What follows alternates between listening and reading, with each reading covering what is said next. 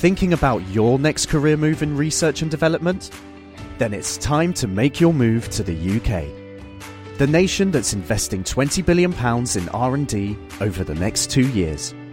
The nation that's home to 4 of the world's top research universities. The nation where great talent comes together. Visit gov.uk forward slash great talent to see how you can work, live, and move to the UK. Don't know the answer? Ask the Naked Scientists. Hello and welcome to this week's Ask the Naked Scientists with me, Sue Marchant, and Chris Smith.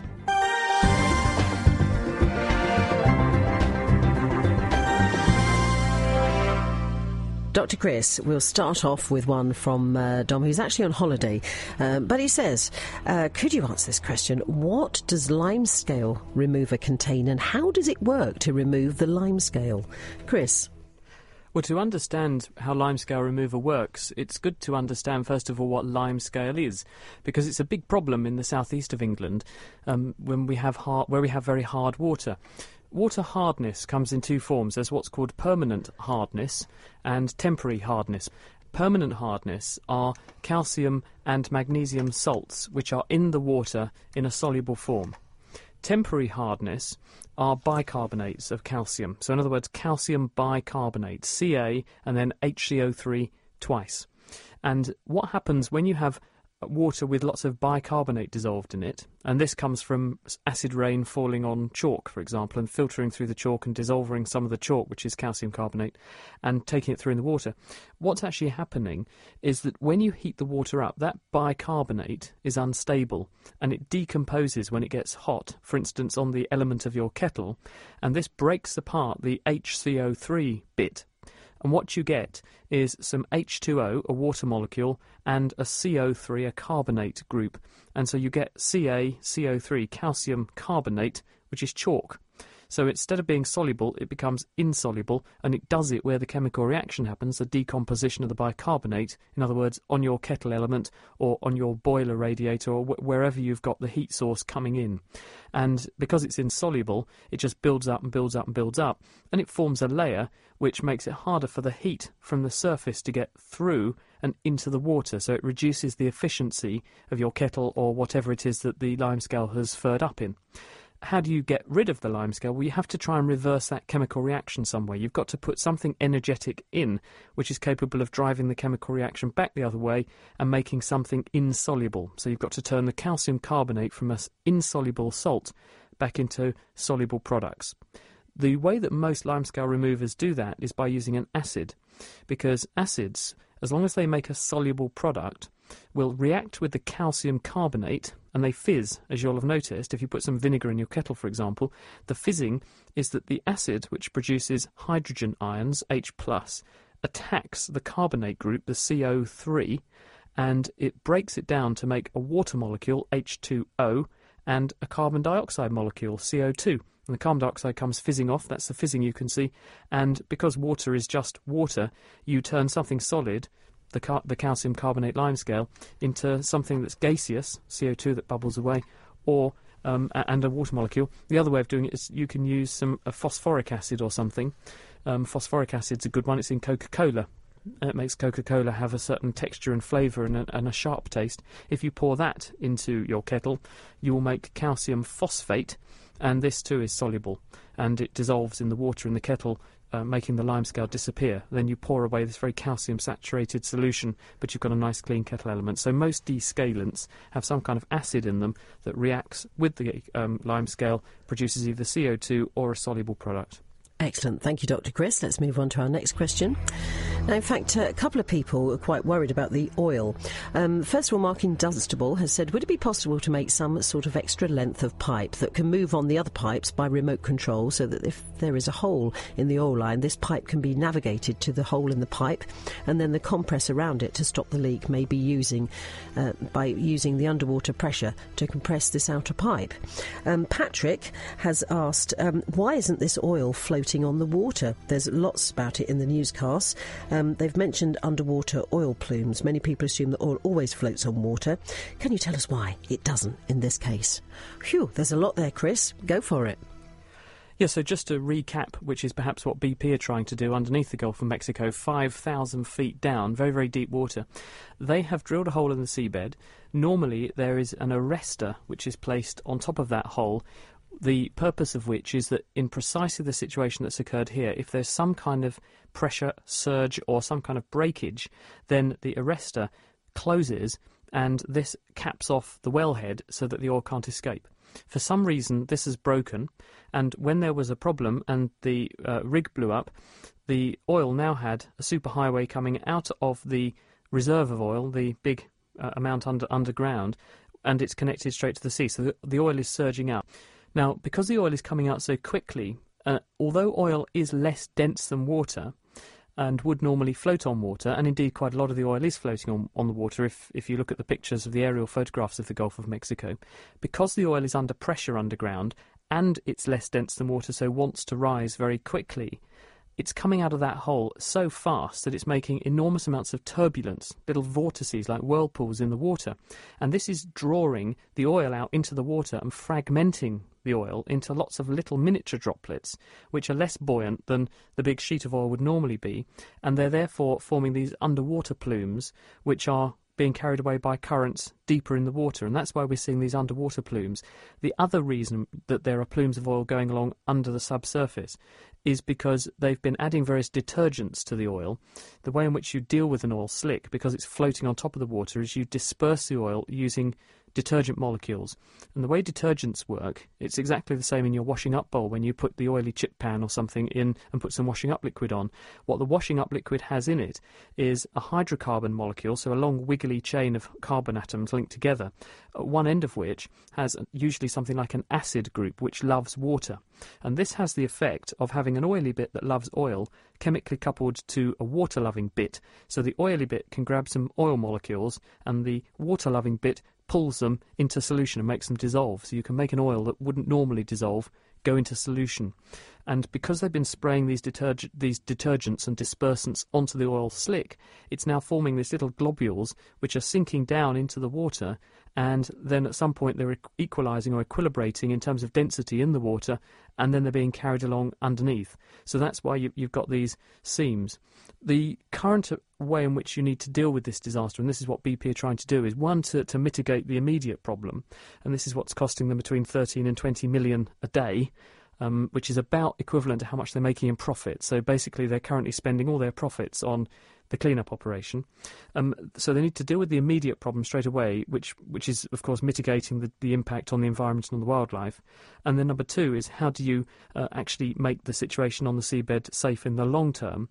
And the only way really to do that, um, despite all the good ideas and the things they have tried to do, is to drill another hole into it because you've got to get the pressure off because it's the pressure that's underground that's forcing the oil out. So if they can get another well opened up and another hole in there and start pulling the oil out out, then the pressure will drop sufficiently that the oil will stop coming out of that hole and go up the new one, which of course is connected to a suitable receptacle. All right, well, let's go to this one now. Uh, Dr. Chris, if you, con- if you contract prostate cancer, are you more at risk at getting testicular cancer as well? Chris? Uh, so the question being, if you have a diagnosis of prostate cancer, yeah. are you more at risk of getting a diagnosis of testicular cancer? Mm. Um, I wouldn't have thought so. I'd have to, to check to see if anyone's done a, a proper follow-up trial on this, but um, my inclination is to say no, because testicular cancer tends to be a, a, cancer much more common in young people. It has a peak uh, age between 20 and 30, I think. And the uh, problem with prostate cancer comes on in much older individuals. The, the peak is around 60 to 80 in men there. So I think that uh, there's epidemiology on my side saying that no, this is unlikely. And also, they're two different organs. Although they are in the same sort of neck of the woods anatomically, mm. they are not connected. Although, that said, hormones provided by the testes can influence the growth of prostate cancers, and sometimes it's necessary to give drugs to shut down those hormone systems in order to reduce the rate of growth of the prostate cancer, and that's one way of dealing with the problem. But there's no direct link between prostate cancer and testicular cancer, as far as I know. Excellent. Let's go to email this time. Uh, David from Birmingham says, um, "Can the body become enormously strong when under stress?" Chris. Well, this is the Incredible Hulk scenario, isn't it? When someone goes into some kind of stressful environment and then they develop this superhuman strength or find this strength they didn't know they had. Um, I don't think there's any evidence that this really exists, apart from the fact that when people are very, very, very motivated to do something, then obviously they will try a little bit harder. But I don't think there's any evidence that there's this sort of untapped reserve inside our body that we just don't tap into normally, and then suddenly, when the mind or mood takes us, we can suddenly exploit it. The reason for that being, thinking logically, if you had all of this muscle bulk and all this hidden strength in you somewhere, you'd have to have energy going into maintaining it and keeping it there. And that would be so costly for the body that it just couldn't afford the waste. It's, it's a bit like you having half of a house you don't live in, but keeping the heating on there anyway. Mm. It, it would just amount to a huge electricity and, and heating bill that would be pointless. So the body doesn't work like that. So I think it's probably unlikely. This time, uh, Mr. Heaney says, always a great show. Dr. Chris, how much water should an adult of over 70 drink each day to keep really well? Chris. Well, we have what are called insensible losses of water insensible means losses you can't do anything about. So most people pass out a litre or two of urine every day, and breathing means that if you're doing a lot of exercise, you can lose half a litre just in, in the air that you breathe out because the air is moist, because it's saturated, it's been in your lungs, which are full of water, and that's why when you breathe out on a cold day, you see condensation. That's all the water that's coming out of your body. You breathe in dry air, you saturate it, breathe out wet air, you're losing water. So that's about up to half a litre a day. Plus, there's uh, other things that you, you lose water from sweat um, on a very, very hot day, especially if you're exerting yourself. Some people can lose up to five litres an hour in sweating. Wow. And also, uh, when you go to the loo, the number two, you lose some water that way because digestive juices you secrete into your intestines litres and litres of digestive fluids and juices every day. Most of it gets reabsorbed. A few hundred millilitres probably goes out through the back passage every day. So if you tot that lot up, you need to make sure you balance out the amount you lose by taking more back in. But there is a hidden side to this because just by breaking down food and and breaking down sugars in food, you get some free water anyway because the chemical formula for glucose is C6H12O6, and if you burn that with six oxygen uh, molecules, 6O2, what you end up with is a load of energy. You get six molecules of CO2, carbon dioxide, that you breathe out, plus you get six molecules of H2O good old water. So just by breaking down sugar in the body, you get some free water just through having your metabolism running. So most people need to drink a couple of litres a day. I don't think there's any hard and fast rule. If you're losing more water because you're active, you need to drink a bit more. If you're less active, you need to drink a bit less. You shouldn't force yourself to drink if you're not thirsty. Humans are the best adapted animal on earth to tolerate water deprivation. So, all this idea about you have to drink X amount of water every day, otherwise, you're going to dehydrate and pass out. It's just not true. And unless you have had some risk factor, such as kidney stones, because you need to keep your kidneys flushing water through, for example, to make sure you don't have stones, or urine infections where you should drink a little bit more to help flush out the infection, other than that, you should drink what you're comfortable with. If you're enjoying Ask the Naked Scientist, then you might like to check out The Naked Scientist, our regular roundup of the world's best science. Each week we take a look at the latest science news, talk to top researchers working at the coalface of discovery, and also get our hands dirty with a science experiment that you can join in with too. So make it a date and prepare to strip down science on the web at nakedscientist.com slash podcast going back to the email, and I think the name is um, Saipo actually, um, who's asking how is or was HIV virus formed in the first place? Chris. Well, yes, the question of where HIV come, came from or comes from is a really important question. Now, most people, when you think about viruses, they think, well, it's probably something that's been around for thousands of years. But with HIV, we actually have a really good idea as to when this agent first popped up and it's really recent. It first appeared in humans probably in, in about 1900. Now, the reason we know this is because people have gone hunting for old samples that are locked away in people's laboratories and freezers. And the first sample that came to light was a part of an epidemiological study that was done in the in the 1960s and 70s in Africa. And this was tested, and HIV was found in this sample. And scientists were able to compare the genetic signature of that HIV agent with what's doing the rounds in humans today. And they were able to show that there are a number of important changes because as HIV spreads and goes from one person to the next, the genetic material in the virus slowly accrues small genetic changes, mutations. And these occur at a certain rate. And so we can work out what's called the genetic clock of an infecting organism and work out how, how long it must have taken from one thing to turn into another thing.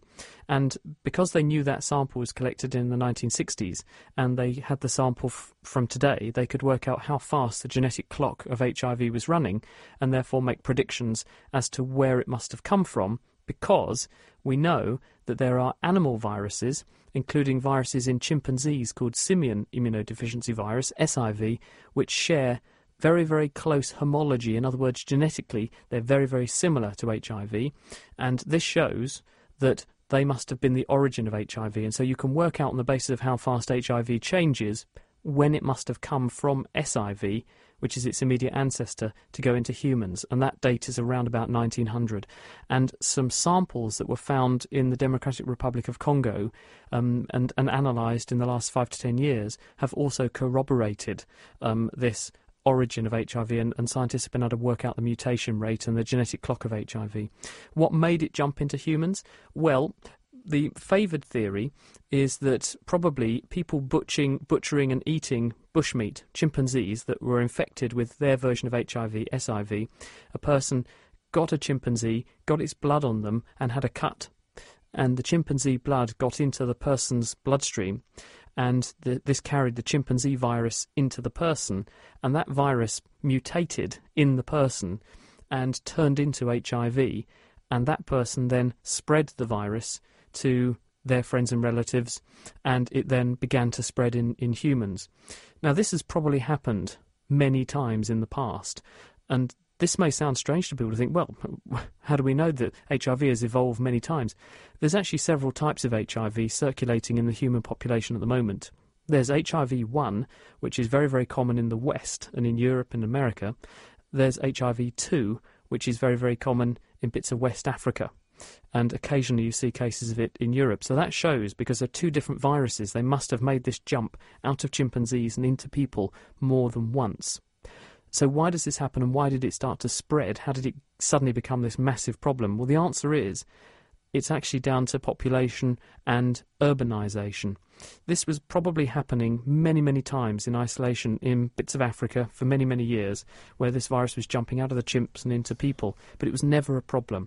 It wasn't until Western civilizations went to Africa and set up colonies and those colonies became big cities, and with big cities come all kinds of problems like prostitution, lots of fast transport with roads connecting one centre and another, and trade. And then you've got lots of people in close contact with lots of other people, and they can begin to infect each other, and then it carries it around the world. And that's where we think HIV came from. And it wasn't really until the 1980s that suddenly it cropped up in the West in a big way, and in a certain group of people with certain risk factors. Mm. And that's when we realised we're dealing with a whole new entity here, and that's when the virus was first identified by uh, Robert Gallo and Luc Montagnier, who uh, who got the Nobel Prize actually in recent years for it. Mm. All right, well, something a little bit connected to that. Um, Dr. Chris, uh, Marilyn uh, loves the show, and she says, Why is anemia so common in places like Africa more so than others? And is there a definite cure? Chris. Well, anemia means you haven't got enough blood and uh, specifically don't have enough red blood cells.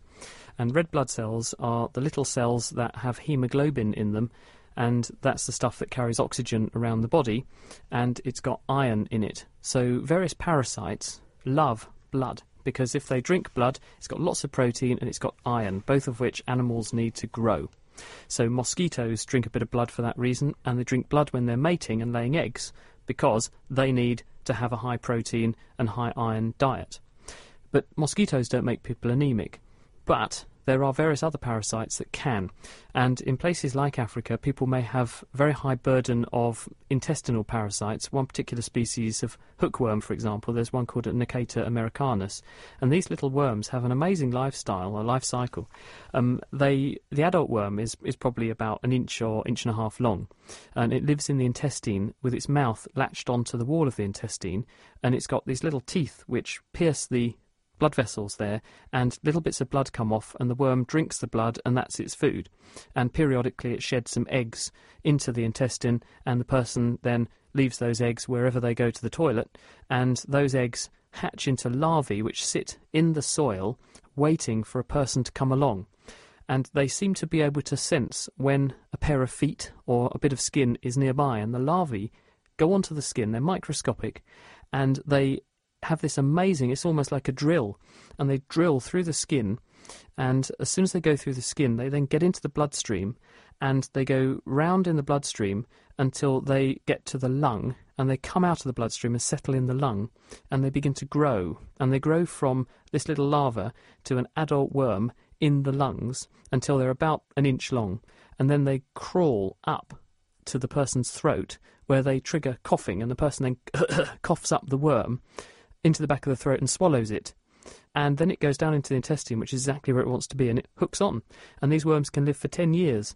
And so as people carry on acquiring more of them from the environment, they then end up with maybe 20, in some cases up to 50 of these worms living in the gut, and they're all drinking a little bit of blood.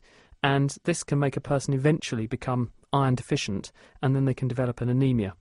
Another reason why people might have an anemia in third world countries is for dietary reasons. If people aren't getting a good enough diet, and it takes a lot of energy to make blood, and it takes iron to make blood, if you've got a poor diet, this can also threaten you, and you can end up with an anemia.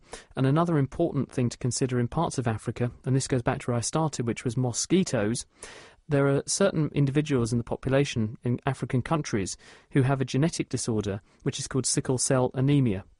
This is where they have a gene or a change to their hemoglobin gene, which makes their red blood cells go into a sickle shape when they get low on oxygen.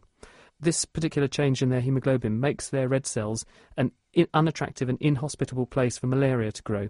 So these people have this genetic problem, which makes them a bit anemic, but on the other hand, it also means they're protected from malaria. So they're therefore in the population at a much higher level than they would normally be owing to evolution because this bad thing, this, this, this sickle cell anemia that they've got, at the same time protects them against an even worse thing, which is malaria. Now then, uh, we got a lovely question here from Jennifer, um, and I know just the feeling with that, Jennifer. My mum used to say it was just growing pains, but she'd ask, she's from Colchester, she said, uh, is there such a thing as growing pains, Chris? Yes, there are. I think Jennifer's age says it all, really, because growing pains are when you are growing. And when you do most of your growing is when you're in your teenage years, when you go into puberty, and the hormones that are made in ovaries and testes, depending upon whether you're a girl or a boy, kick in and they trigger the body to start developing very fast. And the way in which we grow upwards is that in the long bones, things like the femur, for example, the leg bone, your thigh bone, there is a lump of cartilage in the middle of it called the growth plate. And this contains um, special material and cells which make a, a cartilage model of the bone, and then special bone making cells move in there and fill in the gap and add the bony material. And when you go to bed at night, when you're growing at your peak rate of growth, then this expands and you lay down extra bone, you're stretching your bones and making your bones longer before they come in the next day and, and, get turned into solid bone material. And this stretches everything. With that growth also means that the loading across various joints and the work muscles are doing is also having to change quite dramatically. And therefore, it's not surprising to feel a bit achy um, when you've got so much growth going on and you've got all this new bone being made. So the answer is yes, it is a real entity. For most people, it's not a major problem. There are some people who get knee problems. There's a condition called Osgood-Schlatter disease, and this is where you get a sort of ridge in the underside of the uh, kneecap, which can make your knees a bit uncomfortable. Luckily, most of these things are temporary, and um, you just have to stop growing, and then hopefully the effect goes away. Girls are in for a luckier time than boys because they actually stop growing a little bit younger than boys because they start growing younger than boys. So um, usually um, girls get over the problem a bit sooner, and then they can start enjoying their latter teenage years without having to get aches and pains. But good question, Jennifer. Thanks. Uh, now, uh, Malk has actually uh, returned something to you. He says, um, That's very good, but it doesn't actually tell us what SIV is or how it originated or how exactly chimps got it or what it does to them. Chris. SIV is simian immunodeficiency virus, and this is an identical or chimp equivalent to HIV. And it seems to affect the chimps in an identical way to the way that HIV affects humans. For a long time, scientists thought that it was relatively benign in chimpanzees. It's not, and chimpanzees are infected with it, which they, they catch in an exactly the same way humans do. It's spread by various routes, sexual ones, um, injuries, fighting, that kind of thing, where there's blood to blood transfer, that kind of thing. It, it affects the chimps in the same way as HIV affects a human by destroying the immune system over time. Other members of the primate and monkey families also have different versions of this SIV, and in some of those, it genuinely is less uh, nasty. It's, it seems that the uh, animals have evolved to live with this virus rather than to be killed by this virus. Um, HIV 2, as I mentioned earlier, doesn't come to us from chimpanzees, but a related species called the sooty mangabey, which is another primate species. But it's very, very common in all these animals. We don't know exactly where it came from, but it almost certainly has an ancestor way back in early days of mammals because you can find its equivalent immunodeficiency viruses for many other species. You can find feline examples, there's feline immunodeficiency virus, FIV, and, and many others. So the answer is that back in history somewhere, there will be a virus that adapted to become SIV and it eventually got into humans through our contact with chimpanzees. Right. Thank you for that, Chris. Now, um, Dr. Chris, says Ian in Wyndham, do all objects expand in heat? I know metals certainly do, but what about plastics and organic things like bones in humans, etc.? Also, what exactly causes expansion to occur? That's from Ian in Wyndham. Well, actually, it's not entirely true that all objects expand um, when they get hot. There, there are some metals that, that are a bit weird and buck the trend. Um, gallium does this, bismuth does this, and antimony does this. And uh, it's interesting because bismuth is a very interesting metal. Um, when you when you heat these things up, they actually turn into a liquid, and the solid floats on top of the liquid, a bit like ice floats on water, which is very bizarre. And no one quite understands why this happens and why this density change should occur. Why should um, there be a difference in density between the liquid and the solid? Why should the the, the liquid be more dense? Um, but it, it would appear that the liquid forms can attract the atoms of the substances closer to themselves than uh, the solid form does. So the solid is a more open or loose structure, and this makes it less dense because there's more space. Whereas in the liquid, the atoms are closer together. But we don't know exactly chemically why that happens. But it's exactly the same reason that ice floats on top of water, because in ice, the water molecules are more spaced out from each other, which actually means the ice, the solid, takes up paradoxically more space for the same amount of atoms, and therefore the density is lower than the equivalent water. Um, other materials that expand, there are many things that, that do that do behave in these strange ways. Scientists are interested in them for the obvious reason that they may have all kinds of applications, but those metals are quite an intriguing exception. Mm. Now then, um, Lawrence in Ipswich has sent an email in. Hello, Lawrence. Nice to hear from you. How is a rainbow formed? Okay, well, rainbows are an optical illusion. They're a trick of the light, and they require a couple of ingredients. One of them is a nice bright sun, um, the other ingredient is a rainstorm. And what you need is the sun shining at a dark sky with rain in it. So, in other words, you have a nice clear view of the sun coming from one direction, shining with this dark backdrop. And the rain and the rainbow will form on that dark backdrop. Because what's happening is that rays from the sun, remember that white light from the sun is actually made up of lots of different wavelengths of light, in other words, lots of different colours of light, and when you mix them all together, you see white, but in fact, there's all those different colours mixed in. And when the white light goes into a raindrop, it goes in through the front of the raindrop, it bends a bit because when light travels from one substance air into another substance, water, it slows down or refracts, and this makes it bend. And different wavelengths of light bend a slightly different amount to other wavelengths of light. And as a result, the different um, um, wavelengths go inside the raindrop, bounce off the back surface of the raindrop because it looks like a mirror. You must have seen if you go underwater in a swimming pool and look at the surface of the swimming pool above you, mm. it hmm. looks like a mirror. Mm. Well, that's exactly what the inside of the raindrop looks like to this light wave going into it. The light bounces off that mirrored surface at the back of the raindrop, comes back towards the front of the raindrop, goes out into the air again, bending or refracting a bit more as it does so, and then it comes towards your eye. And because those different colours have all been bent by a different amount, it spreads them out in the sky, and you see a pattern of rings inside each other. And because we're only seeing half the circle because of the direction we're looking at it from, it would actually be a circle if you could look from the right direction, but it's, it's, we see half a circle because the land gets in the way. Then you see the light spread out into the different wavelengths, all those different colours. That's it for this week. Our doctors will be back with me next week for more Ask the Naked Scientist. But don't forget, you can also catch them on the Naked Scientist podcast, which you can find on the Naked Scientist website, www.nakedscientist.com. The Naked Scientists are sponsored by the Wellcome Trust, the EPSRC, and UK Fast. For more information, look us up online at nakedscientists.com.